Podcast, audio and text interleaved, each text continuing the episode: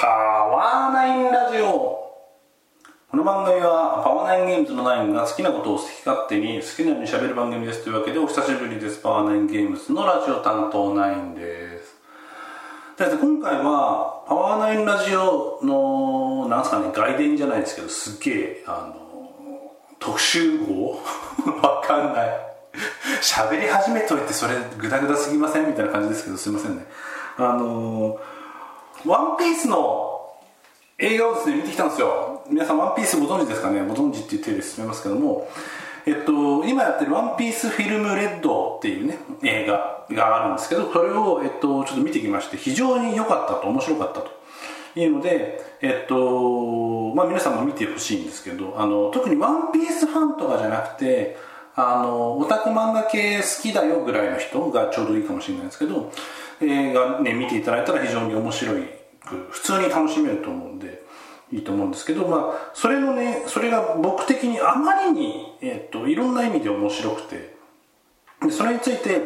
えっとまあちょっとこの最初のところ終わった後からは軽く軽いネタバレぐらいまではありでちょっといろいろ喋らせてもらおうかなと思うので、えー、よろしくお願いします。でまあ、本当にね、えっと、ちょっと、ちょっと前なんだよね、ごめんね。この収録も遅くて、先週、先々週末かぐらいに、ワンピの映画を見てきたんですよ。でもう、すごいね、率直にすごい良くて、えっと、ワンピースの映画は僕は、あの、あんまり見てなくて、ワンえっと、おっつけで見たんですけど、この、えフィルムレッドを見た後で。で今まで普通のワンピの映画ってすごいボスが出てきてその映画だけのねスペシャルボスみたいなのが出てきてそのボスの海賊団だったりそのボスの関係者と麦わらの一名が戦って勝つみたいな感じの映画が多かったんですけど今回の映画すごいねそれとちょっと違う感じになっててえっとライブ的な感じそのオリジナルキャラ今回のオリジナルキャラがウタちゃんっていうね、えー、女の子がいるんですけど その子が主人公でその子が、えー、歌っていう名前の歌姫だと。で、え、作中でもバンバン歌を歌うしそれが、えー、いわゆる MV ですね。ミュージックビデオみたいにもう本当にキャラ絵がバンバン動きながら歌を歌ってその音が流れるガンガン流れるみたいな感じのいわゆるライブ映像的でもあって。でそのお話とか作りも非常に良くてですね。その新キャラであるその歌ちゃんっていうキャラを映画見て気に入ってもらえたらすごくね楽しめる作品になってました。すごく映像的にもいいしそのもっといろんないいとこがあるんですけどいう感じでしたと。でまあこれからいろいろその話細かい話をしていこうと思うんですけど、まあ、とりあえずここここまでがねあのセーフティーゾーンとしてここまでということで。でここからちょっと、えー、ネタバレかあの全ネタバレはする気ないんですよ。本当に軽いあらすじとかあとちょっと出てきて気になりすぎちゃった要素みたいなところはちょっと話をしちゃうんだけど、えっと、それがその面白さのコアに触れるかっていうとそうではない。っていうかねこれネタバレされても面白い映画だと思うんですけど多分。あのうんどうだろう。だからもしネタバレネタバレがコアじゃない映画だと思って いるんですけどネタバレありでちょっとここからね改めて話をさせていただこうかなと思います。というわけで、つって編集点みたいにしてるけど、編集してないんですけどね。えっと、今回はワンピースの映画がありながら、歌姫ウタが出てきて、で、ワンピースフィルムレッド、レッドってワンピースの世界だと赤髪シャンクスっていうね、重要キャラクターの、あの、を表すレッドなんで、シャンクスが出てきて、そのシャンクスの娘っていう設定になってるウタちゃんっていう女の子が主人公の、主人公っていうか、が取り上げられてる映画でございますと。で、えー、まあね、その歌っていうキャラクターの、えー、歌ってる時、えー、歌唱時のボイスを、えー、CV を Ado さんあのうっせぇわの Ado さんがやられていてこれがですね非常にいろんな意味で良かった。でもそれが良かった以外にいろんな効果とかもいろいろあって、まあ、その後で話そうと思うんですけど非常にね良かったですと。で、えっと、今回えっとまあ、いろんな視点であの感想を語りたいんですけどまず、まあ、ちょっと些細なことではあるんですけど昔自分がですねあのキャラクターコンテンツに関わらせていただいたことがあってその時に、えー、いろんなことを学んだんですけどそのうちの一つがキャラクターにルールコードみたいなのが決まってると。でそれを守らないとキャラクターの、えー、作品は作れないみたいな話がありまして、えーまあ、例えばだけど名探偵コナンあるじゃん。名探偵コナンのコナン君っていうのはえっと、迷宮入りの事件を解く迷宮なしの名探偵って名乗ってるのでコナン君を多分キャラクターとして出したらあのー、迷宮入りにしちゃいけないんですよ。コナン君が関わっちゃったらもう絶対コナン君は謎解いちゃう。そういうキャラクター。だからコナン君が謎を解けない映画っていうのは多分基本的に作っちゃいけないんだよね。あ怒られちゃうね。権利者に。でちょうど例えば名探偵コナンでいうと怪盗キッドってやつがいるでしょ。あのシルクハットの怪盗がいるでしょ。あのマジカル怪盗の主人公なんですけど、まあ、そそういうことは置いといて。で怪盗キッドは盗めぬもののない名名怪盗なんであのー、怪盗キッドが出てきたら盗めなきゃいけないんですね。盗むのを失敗して捕まっちゃったみたいなのは基本的に NG な物語になる。だから多分僕裏取れ取り切れてないんですけどキッド対コナンみたいになった時はいろいろあるけどキッドが狙った宝石を、えー、一回盗んで手に入れてそれの心眼をチェックしたり探してる宝石とかチェックがし終わったものを置いていくと。でそれをコナンが回収する。もしくは宝石を盗んだ後でキッドを捕まえようとしてキッドギリで逃げるから宝石を置いてっちゃうみたいななんかそんなことにしなきゃいけないっていう。キャラクターごとのそのコードがあるわけですよ。ルールが絶対のルールがあるわけですよ。で今回の「ワンピースの映画で言うといやもうねこのさすがコードギアスの監督だったなと思うんですけどこれ脚本がまずめちゃくちゃ偉い。このさっき言ったね「ワンピースフィルムレッド」のレッドシャンクスってね四皇の、えー、海で一番偉い4人の海賊の一人四皇の、えー、一人であるシャンクスでありますし「ワンピースのルフィに麦わら帽をあげた人物でえっと、ルフィに麦わら帽をあげて立派な海賊になったらまた会おうというその一番最初の物語の一番最初のトリガーになる設定を作った人物なんですね。で4校っていうぐらいからめちゃくちゃ強いんですけどあの何回ワンピースのあの物語の中で全然登場しない。ちょいちょいちょいしか出てこない。バトルシーンとかもほとんどないキャラクターなんですよ。それがえっと出てくると。シャンクスが出てくると。で多分これはまああの設定考えてきゃその通りだなと思うんですけどシャンクスとルフィは出会ってはいけないんですね。キャラクターコードとして。なぜならシャンクスとルフィが出会う時はルフィが立派な海賊になって麦わら帽子を返す時もしくはそのシャンクスの裏の設定が何かあると思うんですけどが明らかになってルフィと敵対か共闘するかする時しかえっと、ルフィとシャンクスは顔を合わせてはいけないっていうキャラクターコードがあるはずなんですよ。で間違いなくあると思うんですけどそれなのに今回の映画ではルフィとシャンクスを共闘させる。シャンクスが出てくる時点でもうかなりあの物語の成立が難しくなっていくところだと思うんですけどもそれを見事にやりきってるんですよ。ここネタバレしないですけどルフィとシャンクスがある形で共闘したっていうのをちゃんと描いてかつそのキャラクターの今言った行動には触れないと。いうことを守りきって描ききったっていうのはもうすごいそのなんすかね。もうギリそんな方法あるっていう隙間を縫ってでも映画的に物語としてそんなに違和感をむちゃくちゃ無理したなって感じにさせない設定で脚本を書き切った。描き切ったっていうのは本当にすごいことなんですよね。で、まあ、シャンクス出すことの弊害みたいな話もまた後でしようと思うんですけど、まあ、そんなところもありますしあと見てるとすぐその行動がちゃんと理解されてるなと分かるのが作中映画始まってすぐのところで歌のねあのライブにみんなで麦わらの一味で行くシーンがあるんですけどで曲を聴いてるのシーンがあるんですけどルフィはその間あんまり曲気にしてなくてひたすら肉を食ってるんですよ。でルフィってキャラクターの行動原理行動行動としてはルフィが興味ないものあったら無視するか別のところに行っちゃうみたいなところがあるのをルフィにひたすら肉を食わすことでルフィは肉食ってりゃ動かないんでそこで肉を食わすことでその場にとどまらせるみたいなことも明らかに作為的に作ってると。だからその本当にねこの脚本の方はもちろんその小田栄一郎さんが監督総監督として入ってるからまあ当たり前っちゃ当たり前なんですけど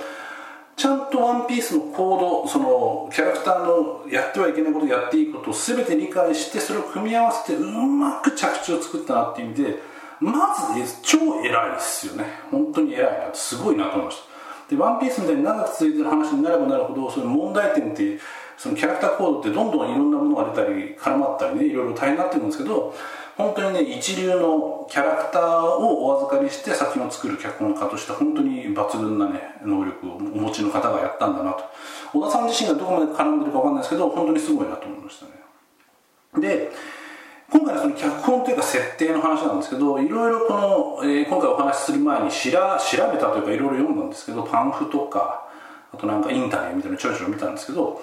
どうも今回その今までさっき言ったように「ワンピースの映画ってえっと海賊王のクルーだった元クルーだったとか、えー、昔の伝説の海賊が脱獄して長い期間こう温めた犯罪計画をついついに発動するだとかなんかもうそういう古いねあのー、歴戦のおじさん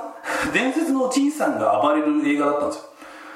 でただ今回の映画を作るにあたってどうも「ワンピースの作者の小田さんがもう伝説のおじいさんを出す映画はもうやめたいんだと。少女を出したいんだみたいな話を映画の制作側に言ったみたいなところが、えっと、かなり初期にあったみたいなんですね。でえー、それだけ聞くと、まあ、あのなんかその方が当たりそうですよねみたいなことも含めてまっとうに聞こえるかもしれないんですけどこれ自体がかなりチャレンジここが起点自体がすごくチャレンジでいわゆるその今まで成功してた映画のパターンを捨てて違うパターンで映画を作りたいって話になってくると。でもこの今回の「ワンピースフィルムレッドっていうの自体が「ワンピースの IP の映画っていうものの今までの文脈全部捨てて超チャレンジングな企画だったっていうことがまあちょっと伺って取れると。これがチャレンジそんなチャレンジでもなくないあの当たりそうなふうにしたんじゃないって思うかもしれないんですけどあの最終的にはすごくチャレンジングな構造になってると。これは、えっとね、もっともうちょっとねオタクに分かりやすく言うと あのガンダムで言うと G ガンダムってあったじゃないですか。それを例えに出すかって感じすると思うんですけどガンダムってこう長い歴史がある中で G ガンダムっていうガンダムがあってね。その G ガンダムっていうのは今までこう兵器モビルスーツとして扱われてたガンダムに G ガンダムはガンダムの中に格闘ガンダムの中にそうスーツを着てガンダムの中で何て言えばいいの？殴り合いをするとガンダム殴り合いをするなんか格闘筋肉マンの延長上みたいな ちょっと言い方悪いですけど格闘漫画みたいなね熱血格闘漫画みたいなノリのガンダムだったわけですよ。G ガンダムっていうのは。で当時から考えると何してんだみたいなことと熱狂的に好きになった人がやっぱりいてそれ以降ガンダムの IP 世界観でもっと変なことしてもいいよねみたいなのがすごく広がった可能性が広がったっていう意味で G ガンっていうのはすごいガンダムの歴史上すごく重要な転換点を持ってるんですけどまあ、そのねそういうものになりかねないぐらい今回の「ワンピースフィルムレッドは「ワンピースの今までのお約束映画の約束を全部ぶち壊してえっと、今までの「ワンピースでは描けなかった世界観テーマを匂わすような設定をガンガン入れれた作品になっていて、えっと、ちょっとここら辺からあらすじというか世界の話につながっていっちゃうんですけど、えっと、まずこうあらすじあらすじっていうかちょっとネタバレになってくるのはえー、歌ちゃんが歌歌の実っていうのをまあ食べてて能力者だと。でその実の能力最初分かんないんですけどその、えー、歌歌の実の能力者が歌う歌を聴くと寝ちゃって夢の世界に行っちゃうみたいなのが歌歌の実の能力なんですね。でまあそこからその歌ちゃんがどう思って何したかみたいな細かいとこ突っ込んで突っ込んでいかないんですけどその歌ちゃん自身が歌歌の実を使ってえっと、ワンピースの世界って謎のでんでん虫がいてさあのそこが携帯みたいに音をつないだり映像もつないだりする謎の映像でんでん虫っていうのがいいんですけど映像でんでん虫で歌ちゃんが歌うライブとかを配信してたりするんですよ。そもそもそれがさいわゆる、え v えー、YouTuber っぽい配信型の、え歌姫だっていうこともそうだしその歌歌のみで寝ちゃった子たちが夢の世界でその歌ちゃんのライブを聴く形になるんですけど要するにそれって現実じゃなくてバーチャルな世界肉体を捨てたバーチャルな世界でのやり取りみたいな。いわゆるその歌歌ちゃんの歌聴いて寝ちゃった人が全員あの VR の世界に行っちゃったみたいなことになっていて要するに「ワンピースっていうまあ文化レベルで言えば中世ファンタジーみたいな世界観のところにいきなり SF に近いようなギミックをドカって入れれる入れてきたんですね。でそれが、まあ、そこに難点を思う方もいるかもしれないんですけど全部、えっと、そこをてこにしていろんなところが変わってると。例えばその今回の劇中で出てくるうたちゃんのライブでいうとライブにさそのステージとか表現ステージにさこうピカピカ光る電飾ついてたりとかあのなんかポップアップライトがついたりとかそういうものであったりもそうだしその中世ヨーロッパになさそうなね表現だったりするし曲調も今回その曲がいろんな方が書かれた曲をその歌ちゃんことアドが歌うんですけどその曲調もそのすごく現代的というか、まあ、提供してるアーティストが現代的な人ばっかりなんですけどいうのを表現してると。だから今まで「ワンピースは中世ファンタジー系の世界観だよねっていう枷をぶっ壊すことをかなりやってる。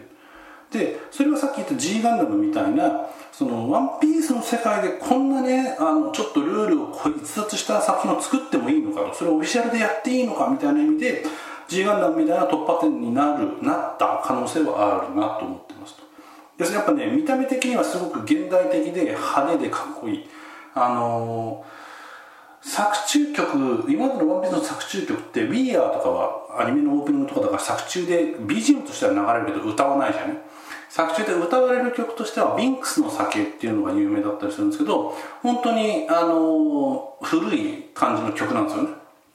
うん。でそこにその今回は Ado が歌う Ado が歌って楽曲提供者が中田康隆とかミセスグリーンアップルとかフェイクタイプとかもう本当に今のとんがった曲を提供しているような方々の曲を歌うのですごいワンピースでこんなあのポップな本当に今の最先端ポップな曲を、えー、作中歌として歌っていいんだみたいな意味でもすごくね、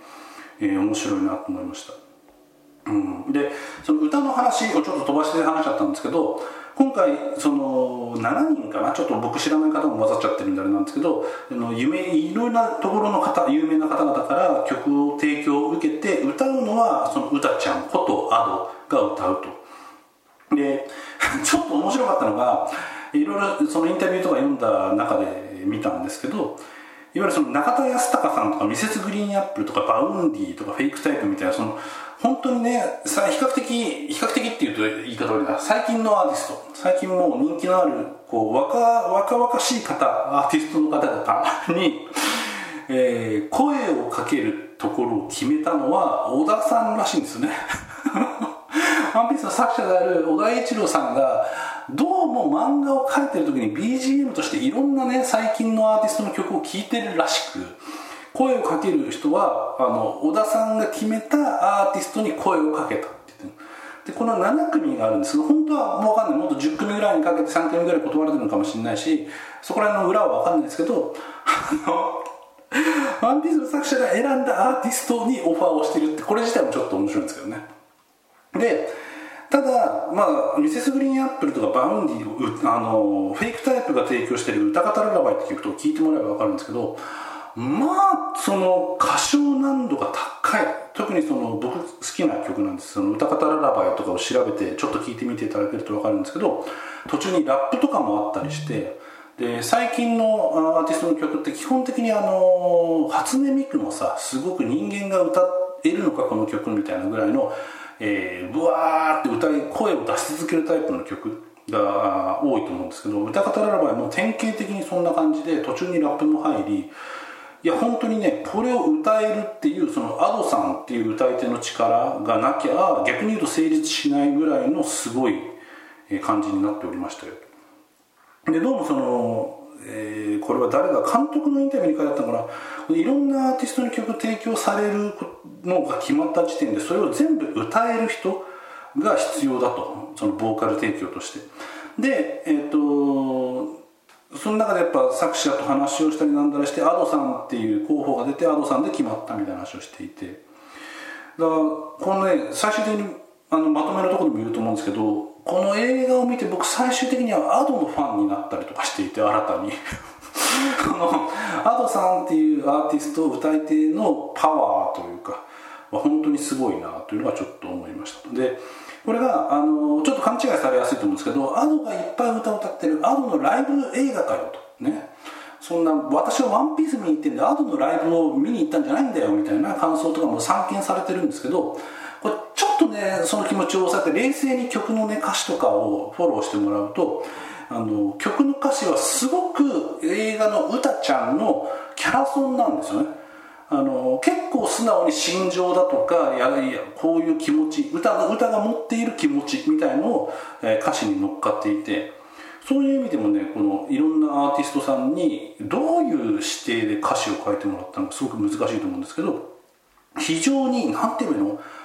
あのキャラソンでとりあえずキャラソンキャラソン作りましたみたいな感じじゃなくてトップアーティストたちにしかも7人に1つのキャラのもうすぐとんがったキャラソンを7つも書いてもらったみたいな状況なんですよね。それがまあ後で言いますけどその新キャラがそれをや独占してるっていう問題はまた出てくるんですけどだからすっごいいいの。MV としてもいいし歌い手アドのアドじゃなきゃこれを全部歌いきれないみたいなレベルの歌でもありますしそれも全部素晴らしかったんで本当にね良かったわと思いました。でその Ado さんを今回使うっていうことがこれは映画自体の面白さとちょっと話違っちゃってくるんですけど、えっと、全体映画自体のプロモーションとしてもすごく独特なことをしていてえっと、うたちゃんっていうそのキャラを映画公開前の「ワンピースのすごいイベントで、えー、まだ誰も歌ってキャラを知らないような時に、えー、ファンの前でライブみたいなことをやったりだともしてたしそのうたちゃんの曲が今 YouTube で見れるんですね。あの MV になって。でそれが実は Ado の、えーと、登録チャンネルに曲が入ってるんですよ。で皆さんあまり Ado に興味ない人うっせぇわの人だなってことぐらいしか知らない人とかいると思うんですけどあの Ado の「うっせぇわ」って曲は YouTube では2.2億回再生ぐらいしていてもう化け物コンテンツなんですね。でチャンネル登録者数もすごく多いと。でアドのチャンネルにうたちゃんの MV がバンバン入っててでそれが映画公開の前ぐらいからかなだんだん入っててちょっと前にもさらに1曲増えたりとかしたんですけどその各 MV でもやっぱ1000万再生とかやってるんですね MV が。で逆に言うとそれだからワンピをあんまり知らないけど青のファンだとか日本の J えー、ポップっていう言葉まだある？そういう日本のアーティストの曲が好きみたいな人も多分レコメンドで、えー、歌の新世界とか出てくるしでいろんなところでプロモーションとして今までリーチしてなかった人たちにこう露出できてるみたいなことでもこの Ado さんと組んで今回映画作ってる Ado さんをその歌ちゃんの声に当てて作ってるとかすごくプロモーション観点から見ても新しい施策だなっていうふうには思いました。どこまで確信犯なのかまあ、多分確信犯だと思うんですけどすごく面白いというか新しいプロモーション座組になっていてで今回その YouTube をそれで追っかけたおかげで逆にいろいろ分かったんですけど例えばそのさっき言った「歌方ララバイ」って難しい曲とかは、えっと、YouTube に MV が上がったらいろんな人が歌ってみた。歌方ララバイ難しい曲僕も歌ってみたみたいな動画がバンバン上がるんですよ。でそれも各自10万再生とかさ行くわけよね。その歌ってみた人のファンとかが再生したりもするし。だからいわゆるその映画を1本出しましたプロモーションを打ちましたじゃなくて曲をバーってその中に内包されてる曲をばらまくというか提供することでもすごくその二次三次的な話題とか広がりがむちゃくちゃ広くてで今その、まあ、そのそれが結実してかは分かんないですけどすごく興行収入はいいと「ワンピースフィルムレッド。だからそういうところがプロモーション戦略みたいなところで見てもすごくあの新しくてかつ効果的だったんじゃないかなみたいなちょっと思ったりしましたと。でテレビアニメ「ワンピースも3週間もねアニメ潰して 映画の前日談みたいな話を3週間もやったんですよ。それでテレビアニメファンも映画見てねみたいな誘導もしてたしでね、ただね、そのね、ちょっとここら辺はね、あの、勝手に裏で見過ぎなところあるんですけど、作中、映画の中で、あの、チビキャラ化するキャラが何人かいるんですけど、さ話の中で全くそのチビキャラ化が生かされないんですね。で、あーと思って、そのファンの中では、なんであのあのキャラチビキャラ化したこと意味あったのみたいな。アドもアドもなんか出しゃばってるしなんか何なのみたいなその怒りの矛先みたいに言われちゃったりとかしてて悲しい感じになったりしたんですけどうん僕もあんまりそこの要素に関してはあんまり良くないなと思っていて勝手な推測としては歌ちゃんのその歌の世界に行くことでリフォルメされて可愛くなっちゃうみたいな要素を脚本の初期から中期ぐらい残ってたんじゃないかなって気はしてるんでね。で途中で切ったのかなと思うんだけどそれをでもキャラクターとして可愛いからキャラグッズが作れるからみたいなプロモーションとかグッズセリング系の部門的な声みたいなことに押されて残しちゃったんじゃねえのみたいな気がしている。勝手な妄想ですこれ。だそういうところは出社選択してあげてよかったんじゃないかなって気はしましたがまあでもねあのグッズ売りたい人からしたらキャラクターフェンがすごい強いことなんでまあ押されちゃったのかなって気はしてる。まあ他ここから言うことでそのワンピースの既存のキャラにスポットがあまり当たらない作品で余計なことをさらにするとさらにそこのが悪目立ちするよねみたいな要素になっちゃったのは残念なところがあったかなと。で、まあ、こんな話をしてきたんですけどじゃあこの「ワンピースフィルムレッドって大成功だったんですかねみたいな話があり、まあ、今売上的には本当に大成功で新エヴァの売り上げ超えたみたいな話もあるしでただネットの評判をざらっと見ると、まあ、評判割れてると。で、えー、最初にも言いましたけどこれ多分歌っていうこのキャラ、まあ、ちょっとメンヘラっぽいキャラではあるんですけど女の子の可愛い。でこのキャラが好きになれればすごくいいあの楽しめる作品だと思いつつあのその歌ってキャラって要するにオリキャラなんだよね。原作にいない映画オリキャラなんだよね。でオリキャラがすごく取り上げられたキャオリキャラが重すぎる IP の作品って要するにさこれえっと小田一郎総監修になってて原作者が絡んでるよってことになってるからまあなんとなくね許されてるけどあのこれ昔押井守さんとかが監督されてなんかやった時にあった気がするんですけど例えば押井守さんね押井守さんビッグネームだからもうちょっと名前借りちゃいますけど押井守さんが「ワンピースの映画を作る、えー、原作者が関わってないオリジナルキャラが出てきてそいつが暴れ回るでそばをそばをすするシーンがある歯とか飛ぶみたいなことをやったとしたら多分その映画を見た「ワンピースファンがね納得しなかったらすげえ叩くと思うんですよ。要するにその原作者が納得しないオリキャラが暴れるって誰もハッピーじゃないやつなんですで今回は原作者も認めるオリキャラだったせいであの既存の「ワンピースファンでそのオリキャラ私好きになれなかったって人がもう逆に感情を爆発させちゃうか感情の行きどころがなくて憤ってるみたいな感じなのがちょいちょい感じられました。まあでもねまあでもそうなるよね。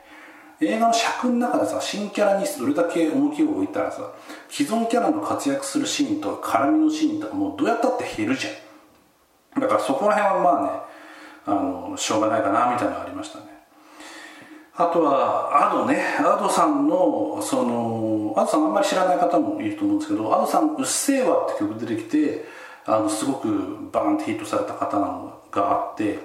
僕自身もあんまり知らない時はうっせぇわで出てきたなんかあの不良みたいな人なんじゃないのみたいなねパブリックイメージのその最初のファーストインプレッションがあんま良くない人が結構いるんだと思うんだよね。あと単純にアドの曲も嫌いみたいな人もいると思うんですけど。でさっき言ったようにそのアドアドが歌ってる歌ってキャラ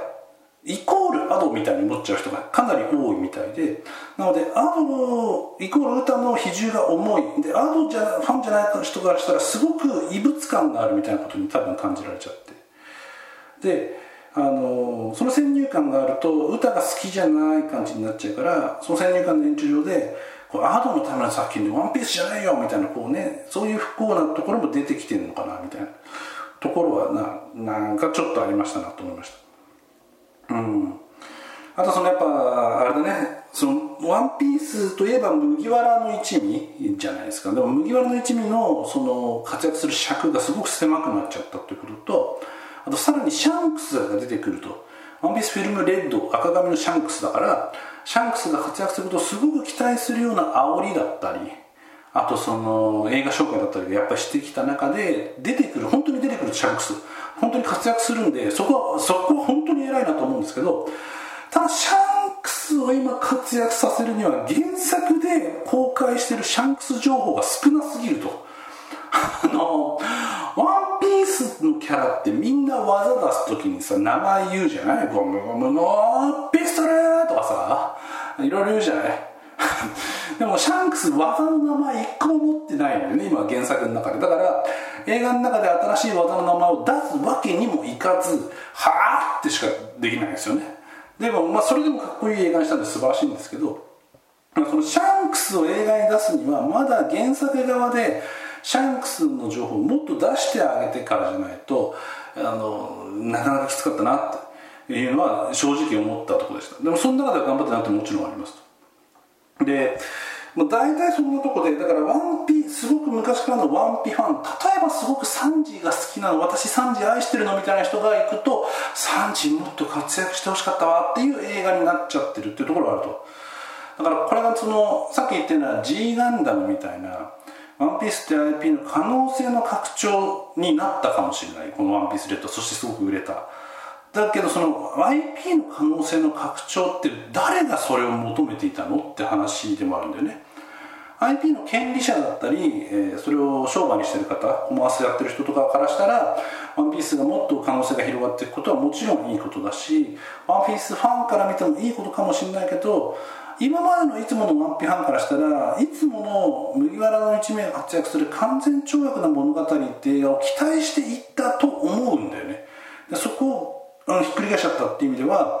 うん、まあ、賛否両論になるところはしょうがないなみたいなところはあるとでただまあ今回さっき言ったようにすごく売り上げも立ってるみたいですしあのすごく面白くて僕もう一回見に行ってもいいなと思ってるぐらいでその MV 的に面白いんでミュージックビデオみたいなみたいなノリではあるんですけどだからもしかしたら次の「ワンピース映画もあの結構攻めた映画が作られるかもしれないし原作のお話が進めばシャンクスだったりねバギーとかがもっと原作内で活躍していろんなアクションが撮れる状態になればそれが見れる映画っていうのが次の映画としては出てくるかもしれないんでもちろんその「ワンピースフィルムレッドの」えー、歌 MV、えーと、アクションのところのクオリティみたいなのもすごく良かったんで僕自身としては次の映画もぜひ期待したいなと思ってまあすごく良かったよって話と本当にねあの長く続いた IP キャラクター物語「ワンピースっていうのに対してまあ、原作者がその手こ入れというかね意見があったとはいえこんなにドカってそのラインを変えてでもね本当に監督の方がうまいと思うのはラインを変えたのに今までの「ワンピースの枠内に入ってると思わせる力を、えー、ギリギリラインをちゃんと攻めて枠に入れてると思うんです僕はその「ワンピースの世界観の中を拡張しただけで「ワンピースの世界観を飛び出して異常なものにはしてないみたいな。それは本当にすごいテクニックとあの説得力で素晴らしいなと思うんですけどだからそういうものとしてすごくね良かったなと思いました。あとプロモーションとかもねいろいろ面白いことができるんだなと。やってるの見たことないですからね。一つのアニメ映画で一つのアーティストをフィーチャーしてそのアーティストがいろんなあのアーティストからもらった曲を歌うみたいなことはねいろんなあの例外というかイレギュラーというか本当に特殊なことが起きてる映画なのででそれでいて「ワンピースの映画なのでぜひですねちょっとこの話を聞いて気になった方は、まあ、YouTube でねあのアドのチャンネル行って「ワンピースフィルム歌フロムワンピースレッドかな。えっと、いう曲を曲というかアルバムで調べてもらうと歌ちゃんの曲の MV がいっぱい落ちてるんで、まあ、それを聴いてみていただくでもいいですし映画館行って見ていただくでもすごくね面白く見れるんじゃないかなと思ったりしました。はい。いやというわけでもうあのオタクですね。超早口でバーッと喋らせていただきましたけどいかがだったでしょうかと。で、まあ、30分過ぎちゃったらもう一回締めようかなと思うんですけど、まあ、こんなことをね考えて映画を見てきましたって話でしたわっていうところで。えー、お相手は 本当にワンピースの話しかしないですね今日は。えー、ファーネンゲームズのラジオの担当9でしたということで、まあ、次回もうちょっとね早めにあの近況みたいな話はしたいなと思うんでよろしくお願いします。では